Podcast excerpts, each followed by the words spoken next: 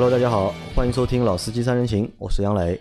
大家好，我是周老师。大家好，我是老倪。呃，我们的节目从这一周开始，对吧？四月头开始，开始要恢复正常了，好吧？因为这个开恢复正常有几个原因啊，一个呢是就是再不再不恢复正常，就是再不恢复正常的话，可能大家都要忘记我们了，对吧？这是一个原因，对吧？第二个原因呢，就是就是在至少在上海啊，就我们的所有人的工作基本上都已经回到了一个就是正常的一个状态。啊，对的，今天我进园区，因为有报备过的，已经不需要登记了。之前即使报备过，也要登记才能进园区。啊，对，其实现在即使不报备过，对吧？你给他看一下那个随身码就可以啊，他也放你进来了，就基本上已经比较松了嘛。第三呢，是因为其实看就到四月份开始啊，就是车市啊也开始慢慢的恢复了正常，对吧？就这一周，对吧？就连着有三台车上市或者发布，对吧？嗯，有凯迪拉克的 CT 四，有福特的就是探险者。还有今天晚上就四月十号晚上，还有就是新的奥迪 A 四 L 的全新一代的上市啊，对的，那个上市会是跟电视台合作的啊，蛮有意思，好像是在湖南卫视吧，还蛮有意思的啊。那因为我们之前啊，就是即使有人的话，我们也做不了节目啊，就是因为没有太多的东西可以去说，对吧？那现在频频有新车上市之后，那我们的节目也能够正常的就是更新，啊。那今今天这期节目呢，我们和会和大家来聊一下，就是在四月八号。上市的那台凯迪拉克的 CT 四，好吧，因为这台车其实算一台就是凯迪拉克的全新的车，对吧？因为之前是没有这个车型的嘛，因为去年是发布了就是 CT 五，那今年发布了 CT 四，对吧？但老老周，哎，CT 四这台车你觉得就是它到底是 ATS 吗？因为之前凯迪拉克有 ATS 嘛。我觉得是这样吧，CT 四和 CT 五的关系就相当于当年最早的时候不是有 ATS 嘛，后来 进口版的是短轴的嘛 ATS，然后后来不是出了那个 ATS L 嘛，那 CT 五对应的是长轴的 C ATS L，然后 CT 四的话可能对应的就是标轴标轴的 ATS，对，那之前就是还是有一台还有一台 XTS 嘞，XTS SUV 啊，呃不不不，那个就是。叉 T S 叉 T S C T 六是吧？哎，是不是 C T 就叉 T S 前驱的小天使嘛？啊，叉 T S 叉 T S 那个不一样，叉 T S 那个车的话，其实是和君越有点像君越同平台的一台车，就是跟别克的君越、君威是同平台的车，然后它也是一个前驱的版本嘛，它更更偏商务一点，对，更偏商务。然后车的本身的，我觉得就是怎么讲，可能算科技含量吧，或者说车的那种档次感啊，和正常的凯迪拉克来比的话。还是比较弱一点的，差一点还对的，所以它可能是国产以后比较满足市场的一个需求的一台车，但是它可能对于凯迪拉克的一些精髓，在这台车上没有太多的看到。那所以就是叉 GS 是没有继任者的。对，因为在我看来啊，买凯迪拉克的话，其实凯迪拉克它之所以称为豪华品牌的话，有个很重要的点，就它的大部分的轿车啊都是后驱。后驱，嗯，对的，后驱的车子它带来的一些驾控的感受啊。包括车子这种档次感啊，然后大家知道，因为后驱嘛，它的一个轴在后面，它的车头可以做的比较长，然后整体的车身的这种比例啊，各方面都会比较漂亮，对吧？这个是前驱车没有办法去代替的。所以，嗯，如果讲叉 T S，就是我们以前叫小天使嘛，对吧？那个车的话是当年那个时代凯迪拉克为了扩充自己的产品线，但是确实没有更多的平台去造更像凯迪拉克的车子的情况下。是一个，我觉得是一个当时过渡的产品，对。然后现在现在你看，你它上了 CT 五，对吧？CT 五的话，它对标的应该是宝马三系这样长轴的车型。CT 四的话，它可以对标的，因为它价格比较便宜啊，它既可以对标像宝马史上最功率最低的三二零标轴，对吧？一百五十六匹马力那个车，它要比它便宜蛮多了，对吧？它但是它也可以往下打，打个比方讲，嗯。奔驰的新那个新 A 级对吧？新 A 级加长版跟它呃两两辆车的那个长度差不多的对吧？但是新 A 级那个车的话，第一它那个一点三 T 吧，一点三 T，一点三 T 对吧？然后那个车又是个前驱平台的车子，那相比之下的话，那无无疑 CT 四在产品力各方面的话，我觉得是有领先的。那因为它的价格比较便宜，就我看到很多网上有有那些 KOL 写的就是用。我们之前说用 Model 3的钱买 iPace，对吧？这里是用一辆凯美瑞的钱买一辆凯迪拉克，那肯定别人也心动了。用凯美瑞的钱，现在还买不到。买得到？你想？现在还有折扣还没下来，对吧？要折扣下来之后，对啊，CT 四的话，CT 四它那个低配版本二十三万多啊。二十凯美瑞的话，九嘛，啊，对啊，凯美瑞的话，二十三万多可以买一个稍微高一点啊，就是不是低配。但是你知道凯迪拉克的车子啊，它总体来讲，嗯入门的呃一个降价不去讲，另外一个的话就是它入门的配置还 OK 的，它就是不会特别乞丐的，对吧？所以它也可以打打像凯美瑞啊，就是雅阁啊这些传统意义上的中型车，对吧？当然，CD 四的尺寸是要比凯美瑞，包括像迈腾啊，包括像那个雅阁这些车型的话，它的尺寸是要小的。小很多的。CD 四这台车的，其实大家可以就是因为这个车，我在网上看了一下图片，包括一些实际测量的东西啊，我还没有亲身去体验过。它的后排还是比较小的，因为轴距比轴距比较短，它只有两两千七百多的轴距。嗯现在大家知道，一辆 B 级车的话，嗯动不动就两千九以上的轴距了。两千九起，对吧？啊，对，两千九起短短轴的宝马三都要两千八百五十一了，对吧？它的轴距是二七七五，相应的话，它的后排空间大家不要抱太多的希望。啊，那我们这样，就是前面老周说到了一些关于对对标的问题啊，那我觉得对标问题我们放在后面说。就 CT 四这台车啊，我觉得就是给我一个什么感觉啊？这是史上第一台，对吧？嗯。定位或者是对标最错乱，或者是最混乱的一台车。就它的那个对标啊，或者它的一个产品的定位，其实是非常混乱或者是非常模糊的，对吧？这个我们放到后面来聊。因为老倪今天上午是去了就是凯迪拉克的 四 S 店，我去看了一下去看了一下实车，对吧？那老倪来谈一下你对这台 CT 四的一些感觉。嗯，因为杨磊说那个要做一期这个 CT 四啊，因为说实话，凯迪拉克的车我也蛮熟悉，因为家里面我弟弟就买了一台 ATSL 嘛对吧？在国五转国六的时候捞了一白菜价买了一啊了一个白菜价的，然后呢，我妹夫紧接着他之后捞了一台 XTS，也很便宜，那等于说这两台车啊呃都到我这里来过啊，说他们做都帮他们做了一些空气治理的东西。然后呃，对于 CT 四啊，因为杨磊说要去做这样的一期节目啊，那么我就其实昨天我们在讨论的这个问题也是非常混乱的这样的一个定位，就是你把它和什么车去放在一个紧紧凑级的，还是放在一个中级级的，对吧？对吧？就是说很奇怪啊。那么我今天特地去看了一下这个实车啊，因为现在还没有试驾车，嗯今天没有开到试驾车，只是静态的去体验了一下啊。那么呃首先来说，呃，第一个，呃，这个车还是蛮漂亮的啊，的确，你不能外观否认它啊，蛮好看的外观蛮好看的。那么它完全是一个俯冲式的一个一个造型，因为它尾箱很高啊。昨天我也在图片上面看到的，就是感觉它的尾箱偏高了一点啊，尾箱偏高了一点，就是屁股感觉上面挺高的啊，屁股顶挺高的。那么头是往下冲的这个感觉。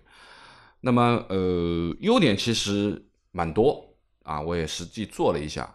那么首先呢，对于豪华品牌而言啊，就是说凯迪拉克作为一个豪华品牌而言，其实内饰的用料和做工都是还可以的啊。当然，这个做工你要怎么去看啊？就是说你不要去和很精致的德国车的豪华车去对比。那么应该说用料上面其实是真不差，对吧？该用到软的东西都是软的东西，该有缝线的有缝线，而且缝线也看上去是比较整齐的啊。我们这个工艺其实是和我们很多国产的车其实做出来的那种豪华感觉还是有区别，还是有区别。那么材料也不错，做工也可以啊，特别是它今天的那个应该是精英版啊，就是它有两个版本吧，一个是时尚版，时尚版和精英时尚版和精英版，其实就是你嗯可以把它变成普通的版本和一个运动版，嗯其实可以这样理解，就是时尚版是二十三点九七对万，二十三万九千七，就当二十四吧，二十四，然后精英版是二十五点九七万，对就是二十六万，就是二十六万。那么今天我看到的实车呢，是一台红色的精英型，那红色很漂亮，那个红色的确也蛮亮的。那么大家知道，就是红色里面做的最好的应该是马自达的那个红啊，那个红色是完全不一样的那个红色啊。没有，我觉得做的最好应该是法拉利法拉利的？哎呀，我们就不要搞那么高了嘛，对吧？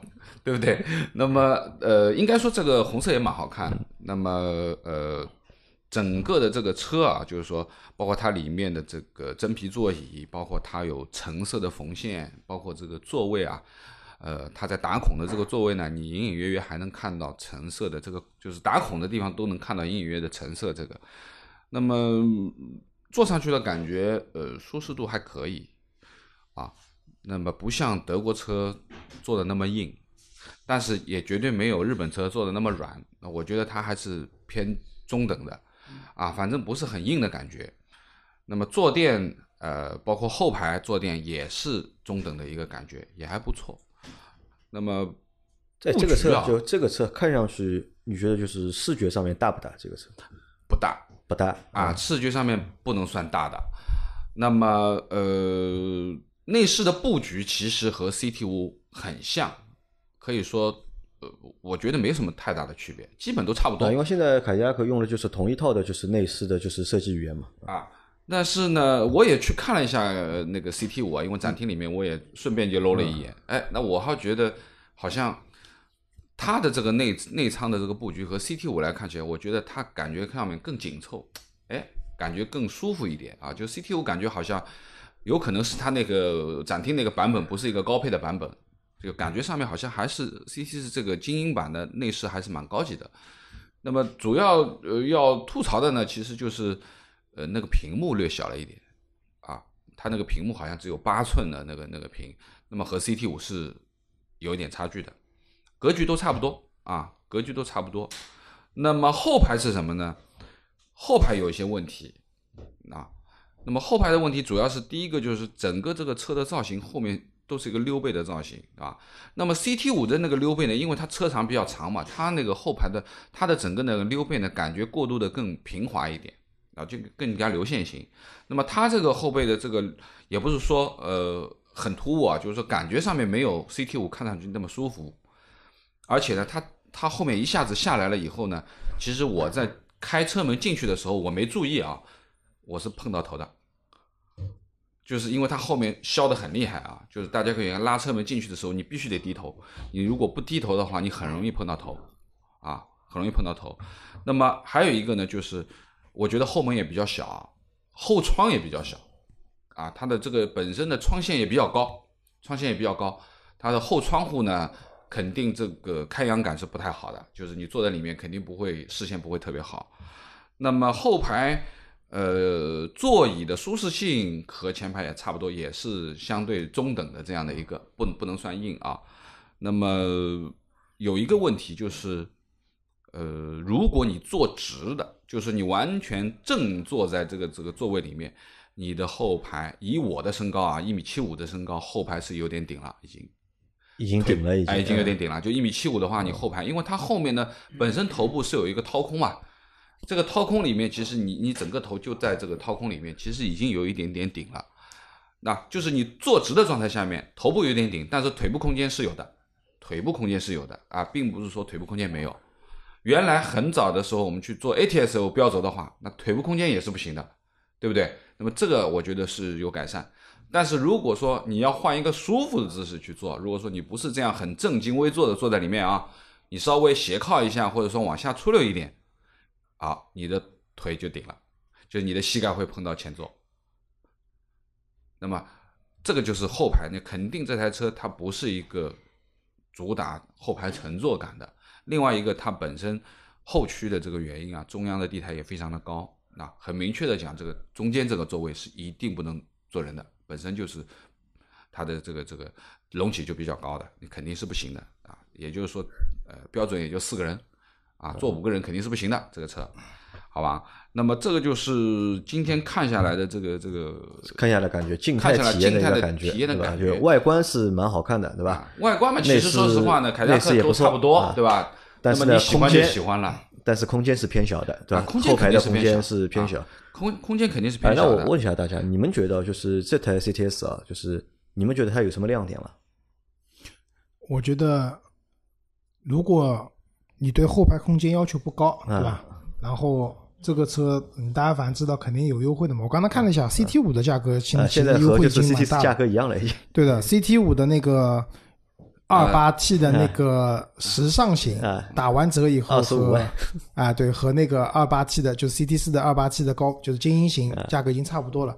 但这两部车我觉得取向还是明显不一样的。就是 CT 五的话，它更像一部豪华的中中级型轿车轿轿车，对吧？四米九多多的车身，对吧？然后车子一看就比较长，就是比较主，因为其实 CD 四这个车车身尺寸啊，放在以前可能，比如说十年以前啊，啊，就是个它是一个标准的 B 它是个级车标准的 B 嗯级车，对对吧？现在现在看来，它只能一个 A 加级别的嗯这样的一个车子了。我看了一下，速腾都跟它差不多长，速腾比它长对吧？所以对于这台车来讲的话，两台车的取向是不一样的。CT 五可能更更加的呃舒适一点，对吧？然后 CT 五跟它的动力系统的话，发动机应该用的是一样的，都是那一款 2.0T 带那个闭缸功能的二百四十一匹马力的那台车，呃，那台发动机。但是呢，CT 五是十 AT 的，就是我们之前讲的十 AT，其实就通用和福特之间，反正大家都用嘛，对吧？共享的嘛，嗯，然后呢，呃，这台是八 AT 啊，对，凯迪拉克用的变速箱其实也蛮不能讲混乱吧，种类选择蛮多的。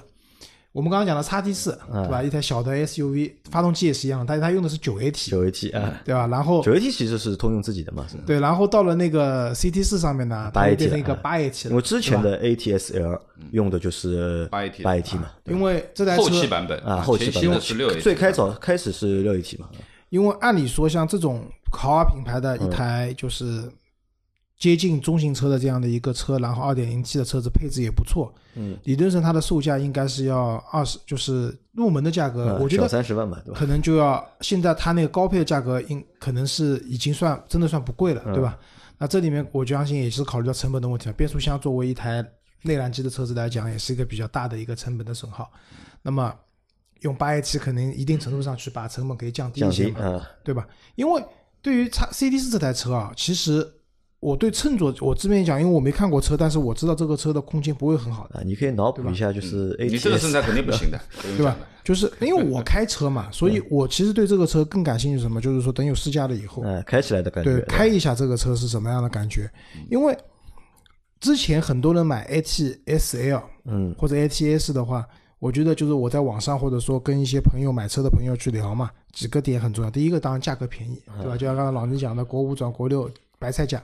那即使不是白菜价，在这之前的话，那个车优惠幅度也是也挺大的。也挺大的。嗯那大家买这个车的话，看重什么的？在价格低的情况下，它的 2.0T 的高功率，嗯，四百牛的那个扭矩，对吧？对吧对？啊，内饰它就就内饰其实。ATS 内饰一般，其实然后这个车因为玩的人也蛮多的嘛，就是市场上的一些改装件啊，包括一些套件啊，还蛮丰富的。那很多人买一个二十几万的车，对吧？便宜的时候二十万就能买了，二十万元，买回来以后自己捯饬捯饬，对吧？折腾折腾，这个车还蛮有意思的，对吧？开起来的话，它它再怎么讲，虽然我们讲可能凯迪拉克它的操控的性能啊，各方面跟宝马啊这些比会有差距，但是它不管怎么讲也是个后驱平一个运动台的车子，型的车，对吧？这个车开起来的话，会感觉还蛮不错的。所以我对 CT 四的更多的好奇还是它的驾驶感受吧。就开起来的感觉，因为你说配置，其实这个车上该有的配置嘛，基本上都有了，对吧？低配的车型十七寸轮毂，高配的精英型十八寸轮毂，对吧？嗯，说到十八寸的这个轮毂啊，我今天特地看了一下它这个轮胎，啊，因为我们说的主打运动嘛，其实说实话，你车的性能再好，其实轮胎要帮你很多的忙。如果你选了一个合适的运动型的胎的话，其实是可以帮它用的是什么轮胎？我特地看了一下，它用的是马牌的 Pro Connect。那么这个轮胎呢，我在马牌的官网国内的官网上面是没有搜到的。那么我看了一下，这个车这个轮胎是一个德产的，是 Made in Germany 的一个轮胎。嗯，但是有一个问题，就是这个轮胎啊，其实并不是一个什么新的东西。其实这个轮胎在哪辆车上装配过？阿尔法罗密欧、朱莉亚。啊，那么，呃，这款轮胎其实是一款偏舒适静音的轮胎，而且它不是夏季胎，它是一个全季胎。但它好像也是一个缺气保用轮胎，对的，它是一个防爆胎，嗯啊，它是一个缺气，呃，就是说，呃，防爆胎，而且它不是主打运动型的，它其实是舒适和静音的这样的一个取向的一个全季胎啊。那我们看一下，说实话，这个大家呃，如果选轮胎的话，其实你要看几个关键词啊，你到底是要操控，你还是要静音，你还是要里程，对吧？那么还有一个呢，最主要的，其实你如果主打抓地力的话，它肯定不会是一个全季胎的。全季胎的抓地力一定是不如夏季胎的这个抓地力的，这是对不对？所以这是一个矛盾。那么，呃，可以这么讲吧，就是说这个轮胎原配那个时候装在阿尔法罗密欧上，那个时候很多的媒体在做试驾测试的时候啊，就高功率版本就总喜欢把罗密欧和三系去比操控嘛。其实罗密欧基础素质肯定是很好的，但是很多评测的人都在说毁在这个轮胎上面，就是因为抓不住。其实如果说给他换一套很好的胎的话，那肯定他会，呃，也是个成本很多 这个也是个成本问题。其实 但这个这个轮胎不会便宜的，我觉得我。觉得轮胎的那个选择啊，其实成本的因素不大。为什么？就是说选到这个级别的轮胎，你其实差不多的，差不多的。无非就是你如果你要选扎地力强的、比较软的胎的话，它耐用性差嘛。嗯，对其实厂家就原厂车出来的时候，他们更多考虑的，哪怕我是一款主打运动的风格的车子，注意啊，运动风格啊，不是真正的运动的呃跑车，对吧？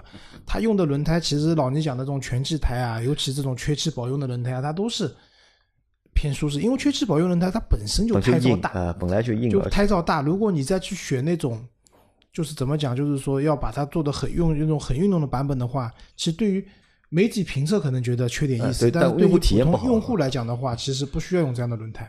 因为说实话，你买这个车的人啊，我觉得首先啊，呃，我认为就是肯定是年轻人，是吧？因为稍微有点年纪的人，他肯定会有更多的空间的要求和需求，或者说商务的需求。那这台车不存在商务的属性，对不对？那么肯定是一个呃玩的车啊，需要我们说可能要大油门啊，暴力驾驶一点，或者说呃玩玩操控。那么那这样的一个取向的话，其实它在配轮胎的时候，其实应该配一个相对能够体现它，能够帮它在这个方面更加分的一个轮胎，对不对？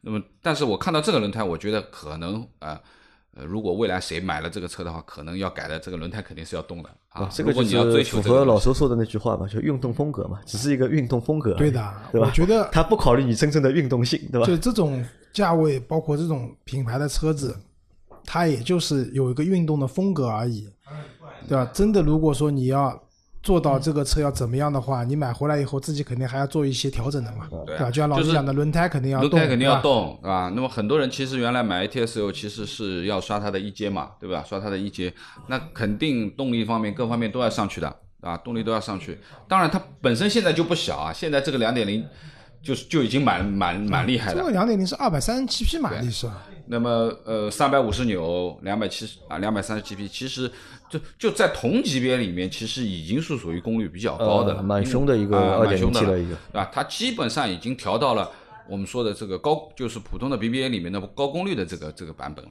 啊，低功率的现在只有一百多匹啊，很多的两点零现在都调到什么一百五十匹啊，一已经很低很低了。就宝马的话，你现在也只有一百八十四啊，啊，一百八十四是它中功率啊，都已经中功率不低功率了，对对吧？对啊，所以说呢，这个这个这个方面，我觉得就是说，未来的话，可能呃，如果要想极致一点的话啊，就要其实我们有很多听友都是蛮喜欢操控的啊，包括呃，我们上次试驾的那个 ATS-L 那个马歇尔什么，他们其实是很喜欢玩一些的。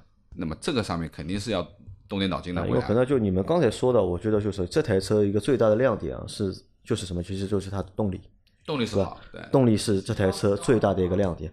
就不管你是往上面去比，还是和下面去比，对吧？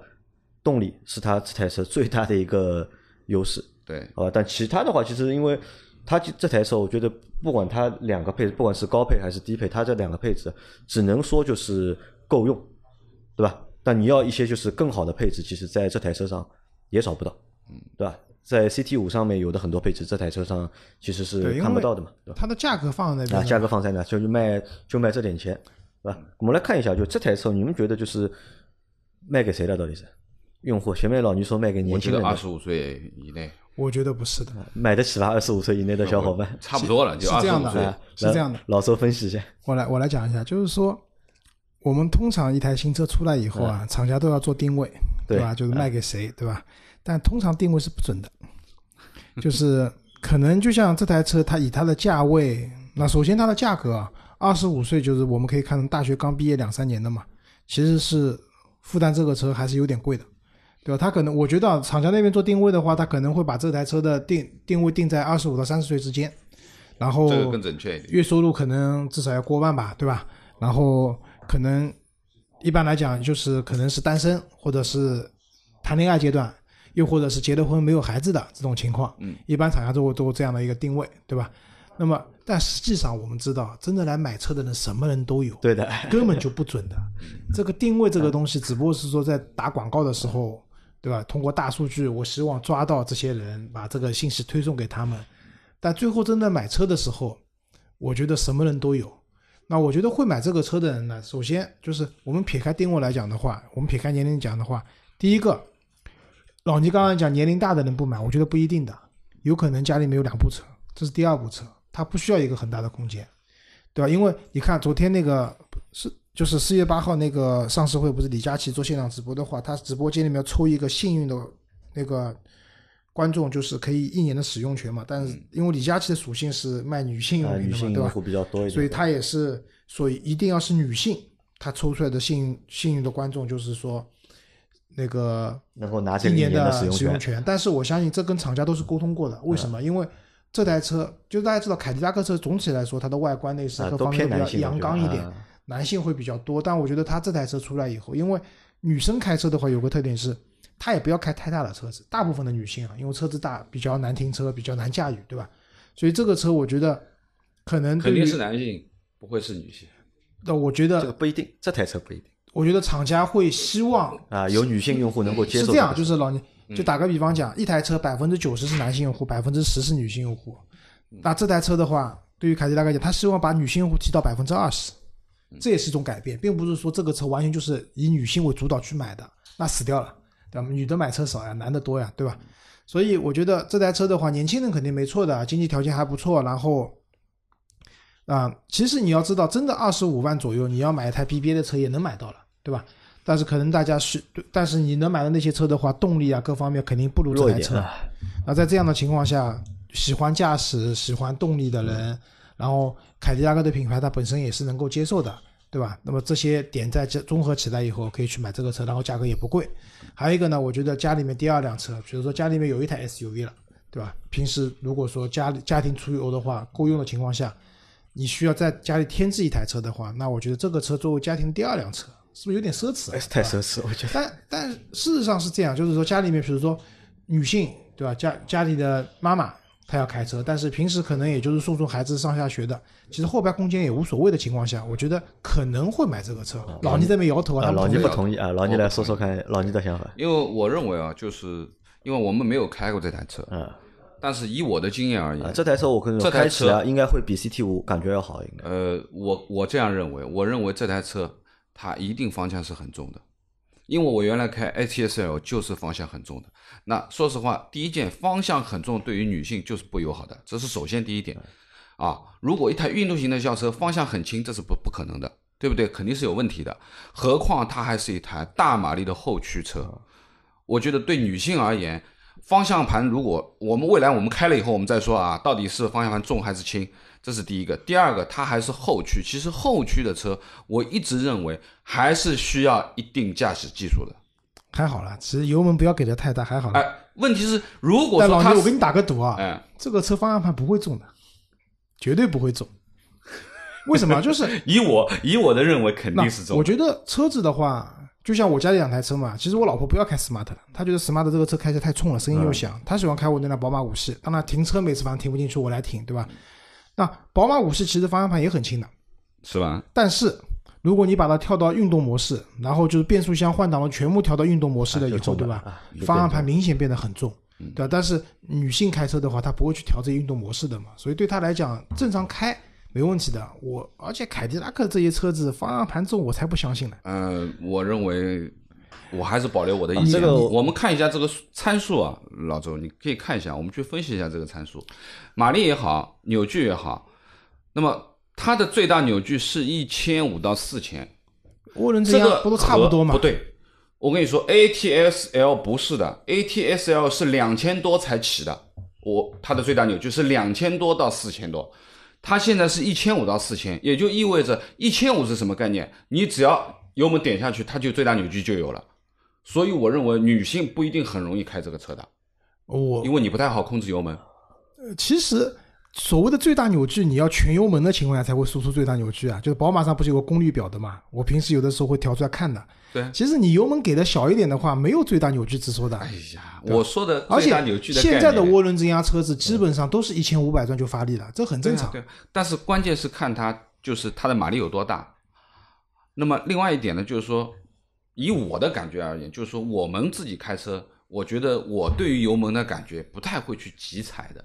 但是其实很多女性的朋友会急踩油门。那如果急踩油门放在一个一百五十匹马力的车子上面，它可能问题也不太大。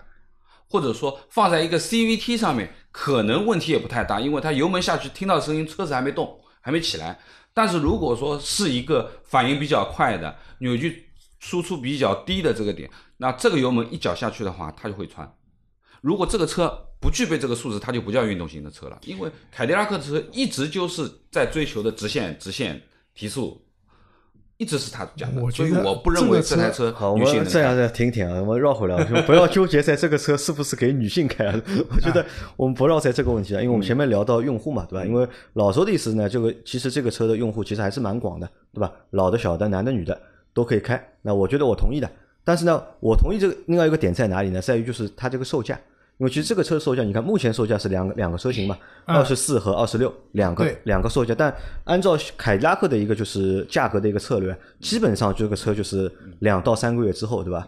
那么打个八折，应该是没有什么太大问题。这个车八折我觉得打不到。你觉得打不到对吧？好，当年就是去年 CT 五出来的时候，大家也觉得就是凯迪拉克开始要守这个价格了，对吧？首先，他把这产品啊价格不会定的太高，然后去守这个价格。但是到现在来看的话，其实价格已经已经下来了，对吧没？有 CT 八折还没到嘛，没到没到八八折没到嘛，对吧？没到，八五折已经有了呀，对吧？八五折已经有了优惠三万嘛，现在差不多能优惠三万嘛，三十万车就就打九折啊个九折呀，，九折啊，那九折，你看这个车的话，我预估啊，到最后最终的一个售价啊，可能在二十万不是你说的最终什么时候？是到他要换代的啊，时候？不不换代，不用不用换代，不用换代，就六月份之前，我我觉得就六月份之前，这个车就杨磊说的是三个月啊我觉得二十到二十二万之间，这个车就能买了，我觉得，啊，那差不多，对吧？二十到二十二万之间，二十二万，我觉得这个对吧？目标点其实很近。二十二万这个点很近，22万但是我觉得是二十万这个点，我觉得可能需要半年以后。好，那你看啊，就是我们来看啊，就是在这个价位二十万到二十二万之间买台就是轿车，对吧？那很多一些就是家庭收入还 OK 的家庭，他们可能买轿车，他们一个就是预算可能就在二十万，对吧？出头一点，或者二十万少一点，二十万多一点，对吧？在那个情况下，在这个价格情况下面，那可能买这个车的人，对吧？就多了，就男的、女的、男老的、小的，我觉得就可能都会有。它的定价蛮巧妙的，嗯就是巧妙在什么地方？就是刚才也提到了，其实往上往下都能啊啊，对的，这个也就是我觉得就是这台车很神奇的一个地方，它的一个定位啊，或者它的一个就是竞争的一个策略啊，错综复杂。一般你看就是凯迪拉克车之前的车对吧，它都是比别人呢就是产品力呢可能高个半级，价格呢比别人低个半级。对吧？就我们拿 CT 五来做举例子吧，CT 五理论上是对标了一个 B 级车，但它的一个尺寸，它的尺寸对吧，已经是一个 B 加的一个尺寸了，已经对吧？然后价格又比几个就是主流的，就是豪华品牌的 B 级车要稍微便宜那么一点点。而这台车你看啊，就是它下面也能打，对吧？上面也能打，对吧？下面呢，它比什么呢？下面它和下面比呢，比就是 BBA 的几个嘛，比别的几个，因为我看了就是新闻稿，因为他们发了新闻稿给我让我发嘛但那个新闻稿我没有发，在那个新闻稿上他们是这么写的，就是凯迪拉克定的就是目标的竞争对手是谁呢？奥迪 A 三，哎，对吧？A 三太小奔驰，A 级，宝马一系，对吧？这个我觉得就光看光看那个发动机的话，对吧？这个就在产品力上面等级上就完全就不在一个等级上了，对吧？你看奥迪 A 尺三的话，现在都是一点四 T 的，对吧？然后 A 级是一点三 T，对吧？宝马一系的话，一二五是有二点零 T 的，嗯，对但是也是低功率啊。但明显就是 CT 四的这个就是动力要啊会买完爆，就是下面一二五的人不会买这个车的，啊不又是两个取向，对，吧对的。要买的是幺幺八这种一点五 T 三缸机的人，对吧？但那些车便宜啊，那啊，些车对的，这个哎，这这个也是问题啊。你想，哎，你如果往下打，对吧？你产品力是比下面的产品要好，但是价格不行啊，对吧？A 三那天我们在群里讨论嘛，嗯有小伙伴说，对吧？A 三对吧？十六万不到，对吧？就能落地了对吧？A 三那16万不到个就能 A 落地了三那个时三尺候寸也小，啊。一点 A 三那个时候不是吗？一点四 T 卖十四万嘛，然后二点零 T 卖二十万嘛，对吧？对吧？你说你打 A 三的话，就是人家十几万，对吧？就能落地了，对吧？如果你打 A 级，对吧？奔驰 A 级，那可能这个价格，对吧？差不多。可以抗争一下，但是你品牌呢又比别人弱很多。但问题在于 A 级，你就算把它的用户都强调了，A 级用户才卖多少台车也没多少台车，对吧？那我觉得啊，其实我们现在分析很多东西呢，就是包括它的价格定价方面呢，这是比较理想状态的。嗯就是，但是市场是很残酷的，尤其是今年这个大环境不好嘛，就是之前都说会有呃有个笑话嘛，讲就是报复性消费，对吧？然后老板好了呀，不是结束了。老板说我店已经开了，你们快来报复我呀！然后消费者说君子报仇十十年不年不，晚，对，就是可能真的是经济形势不好的。周老师现在找工作也蛮惨的，对吧？就是到处去面试，对吧？然后人家说啊，你以前工资多少啊？一听哦，我们给不了那么多，对吧？其实就是经经济形势不是特别好。那对于这台二十多万的车的话呢，你说作为家用来讲，就像刚才杨磊讲的，经济条件也许放在之前大家收入各方面都还稳定都不错的时候，哎、觉得还不错，对吧？这个这个价位能买一台豪华品牌车还不错。但现在的话，我觉得对于原来啊二买二十几万车的家庭来讲的话，受到这一次的影响以后，他很有可能就把预算又降低了。你说十几万买辆速腾不香吗？对吧？虽然不不一样的取向啊，但是那我觉得十几万买台 A 三更香。啊，对，对吧嗯十几万买辆 A 三不香嘛，对吧？就是所以，其实我我反而觉得这个价位有点尴尬，因为一般来说，家庭买车买到二十多万的，无非的选择有两大类，我觉得、嗯一类就是 B 级车了，比如说凯美瑞卖的比较好的雅雅阁对吧啊对吧？迈腾、嗯这些车子。第二个二十万出头的，很多人都去选择买 SUV 了，对吧？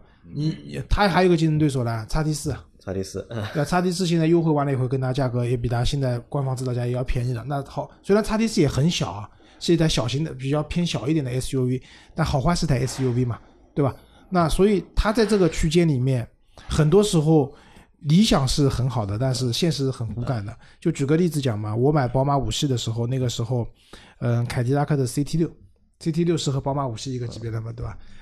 我我我就是我买宝马五系四十多万这个价格，如果买 CT 六的话，已经可以买到三点零 T 了，对吧？三点零 T V 六的发动机了，但是最终还是说服不了自己，还是去买二点零 T 的四缸的宝马。为什么？就很多时候，当大家把钱花，就是不不花钱，怎么讲都可以。一旦到自自己真金白银要付出去的时候，其实你还是会考虑的，对吧？这个东西的品牌啊，然后你是不是实用啊？这个车我觉得就是我们不讲它到底是运动风格还是真运动也好，问题还是在于是说，我们中国买车没有说一台运动风格的车空间就要很小，空间很小的运动车、运动风格的车注定就是小众车，嗯，对吧？这个老你同意吧？我同意。对吧？你如果买一台运动风格、运动能力很强、开起来很爽的车，但是它空间很小，这个车一定小众的，买的人很少。嗯对，你要变成大众的车的话，只能是说这个车很大，坐起来挺舒服的，还带有一点运运动动风格风格在里面。这种车相对来说比较符合市场的那种青睐，对，青市场比较喜欢这种车子，对吧，所以这个车其实我个人觉得还蛮尴尬的。呃，我觉得不是尴尬，是它是什么呢？就是前面说到是定位混乱嘛，对吧？定位混乱之后啊，就变成什么？昨天我和老倪在讨论，对吧？这个车到底是买给上面那个区间的人，还是下面那个区间的人，对吧？一般你想，我们买车的话，我们总喜欢够一够，对吧？你本来可能有个就是十五万的预算，对吧？你可能会够一够，帮我买个十六七万的车，或者买个小二十万的车，对吧？那这是正常的一个逻辑。但现在呢，就是老倪老秦呃老周说的，对吧？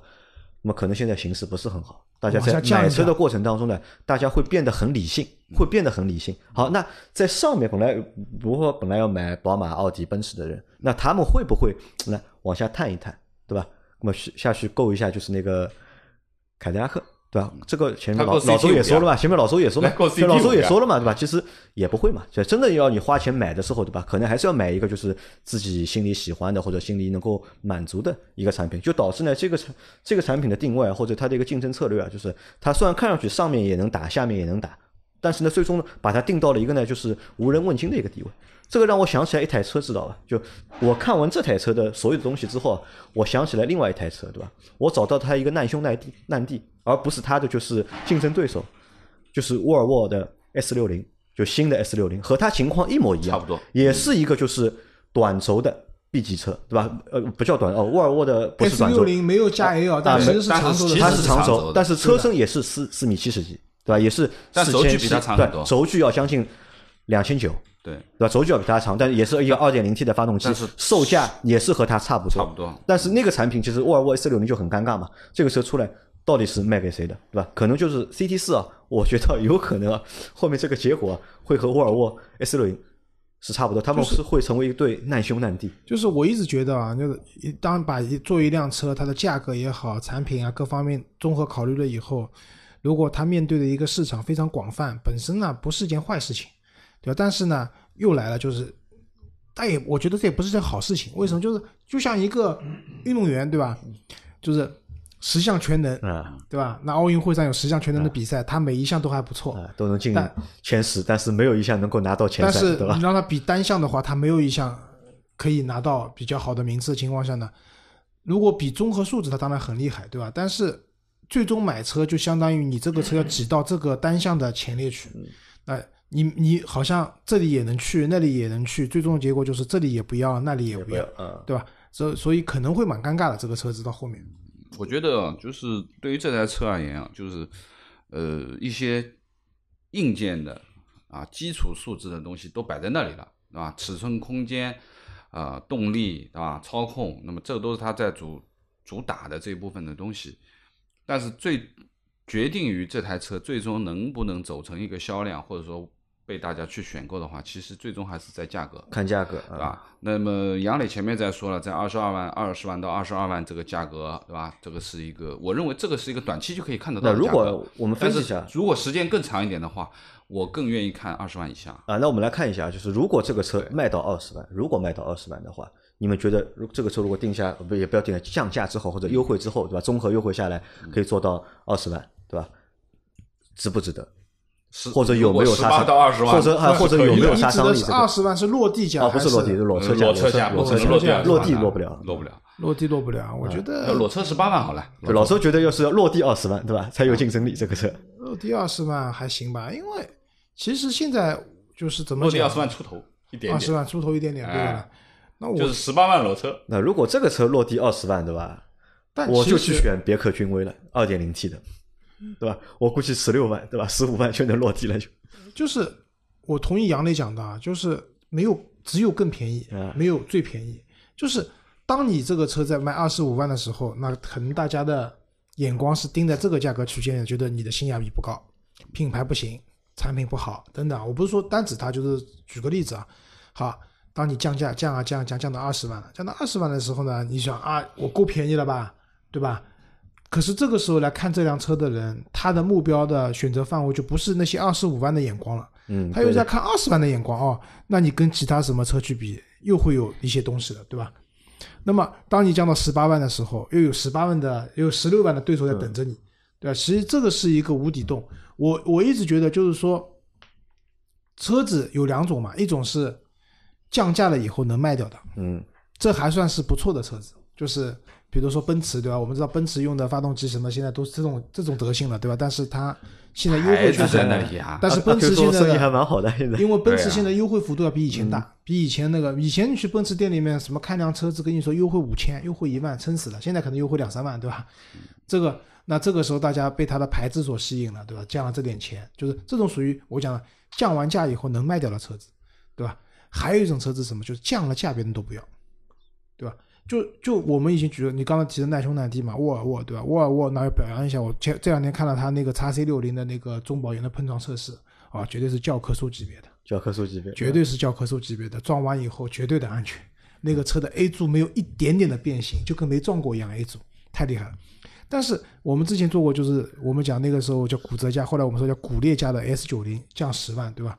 降完十万以后，按理说 S 九零降完十万以后，二十万出头是不是一个很有性价比的车子？S 九零哪有二十万？三十万？三十万不到，三十降完价九万多，降完价二十几万、三十万不到嘛，对吧？二十万啊，好，OK，就是，但在这样情况下，在这个价位里面，确实有一些车，你还有又有新的对手在等着你了，有一些很强的对手等着你了，所以这个车。虽然销量能起来一点，但是它也就是卖这点了，也起其实也起不来。其实这个销量也起不来。S 九零现在一个月还能卖个三千台，呃，现在卖不到了吧，对吧？这个三千台是去年的啊，对，现在肯定不行嘛，对吧？这种就是被我定义为降完价都不太能卖的车，对吧？所以，当然我希望 CT 四不是这种类型了，降完价以后还是有人买了，对吧？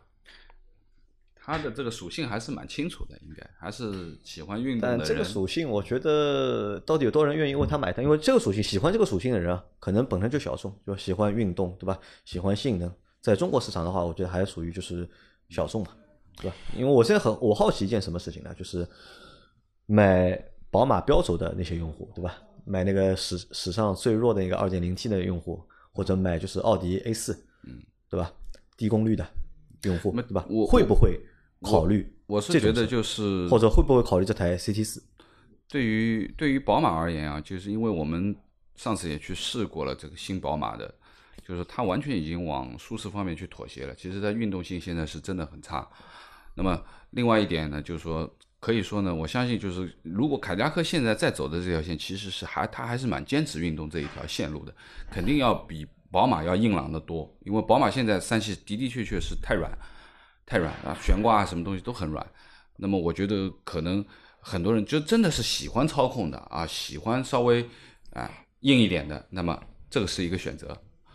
宝马反而会刚才脱离这一步。杨磊讲的，买一百六十五五十六匹马力的宝马三二零的人会买这个车？我跟你讲，不会。也不会，一百五十六匹马力他都接受了啊，他就是为了要宝马啊，有道理啊。他就是为了要宝马，这个说的蛮对的。一百五十六我都接受了，对吧？对吧？就是买奔驰 A 级的人，一点三 T 我都接受了，嗯，对吧？这个价位，只要三叉星嘛，我只要奔驰，哎，我就是要奔驰。更加不会去买这个车了，我反而觉得这个车它最大的来源是哪里啊？就是还是那些买二十万左右的，本来要买就是非豪华品牌那些，买凯美瑞、买雅阁的那些用户。但这些人呢，买这些车呢，也就是为了一个面子，他并不是一定要说这个车空间有多大，家里面什么都是像周老师这样很重的人，对很大、很高、很胖的人坐进去的。那么这群人呢，可能会觉得说，哎，差不多这点钱，嗯。哎，我可以买这个，上一个豪华，因为那天我们在做直播时候，有个小伙伴说，他本来在看那个就是混动的雅阁嘛，对吧？他看的配置也要二十多万了，对吧？我他说这个车出来，要么就再等一等，对吧？再等个半年。对的，我觉得从这些，因为其实雅阁、凯美瑞这些用户啊，包括迈腾啊，其实这个市场蛮大的，这个市场相对来说蛮大的。他们每卖的好的时候，一个月都是一万多、两万台的销量在卖，对吧？这个人群还比较比较广泛的。对于很多人，就是花到这个钱不买 SUV 的话，他能选择的车就那么多，对吧？那这个车我觉得加入到那个行业里面的竞争，我觉得比较合理。反而是什么奔驰 A 级、奥迪 A 三呃，完全不搭嘎，没戏，嗯，对吧？那些人就这些车其实产品力已经很低的情况下，大家都愿意去买，对吧？就像奔驰的幺幺八卖的那么好，对一辆前驱的宝宝宝马卖的那么好，不是奔驰说的宝马的幺幺八，对吧？就是说白了，这些同志们买这个车就是为了要宝马这个标。对吧？我们以前做过节目说，这不是一台宝马，这只是一台挂了宝马标的车而已。他们都都能接受的情况下，他当然不会去选这个车了，对吧？反而是那些对品牌本身也无所谓，买合资品牌也可以，能能上的豪华品牌也蛮好，对吧？这是这是一个比较现实的问题。还有一个凯迪拉克，你毕竟还有一个问题就是，它的那个经销商的渠道啊，铺的在全国，你和那些大品牌比。还是弱，还是弱，但是这个倒是好事情，是什么呢？因为最近几年啊，凯迪拉克还是在拼命的在开店，因为就这两年，就凯迪拉克为什么每年它的销量都能够比去年要多一点，也是源于它不停在开店的原因，对吧？这个也是他们也在认识到这个问题。包括你看现在，其实你看产品线啊，相对来说现在也丰富了，对吧？两条线，轿车、SUV，轿车的话现在有 CT 四、CT 五、CT 六，对吧？轿车的话，叉 T 四、叉 T 五、叉 T 六，对吧？那么有六个国产的，就是车型 SUV 和轿车都有，对吧？都在卖。那么就每台车，对吧？一个月，它要求其实也不高啊，对吧？它一台车能够一个月卖个两千台，或者卖个三千台。哦，两三千台，杨老师，那要可以了。我说他就是这个量了，我告诉你，他目标不是这么，绝对不止这么多。我跟你讲，他这个量不止这一点的。对，你想凯迪拉克已经之前一年能卖多少了？已经卖到二十几万台了，对吧？二十几万的，按照你这个定法，六台车每台两千，一个月一个月一万二，一年十四万四，这个不够的，远远不够的，远远不够。我觉得，但是对于这台车来讲，现在新上市，对吧？价格也没有很优惠的情况下，一个月能卖到个两三千台。其实啊，这是个比较合理的。这个不太可能，我觉得在没有优惠的情况下，我觉得一个月能够卖五百台，我觉得谢天谢地了。会有优惠的，你说两个月在没有优惠的情况下，不用的。我跟你讲，过两天试驾车有了，你到四 S 店去试一试，对这个车表达出一个比较浓厚的兴趣，经销商一定给你优惠的。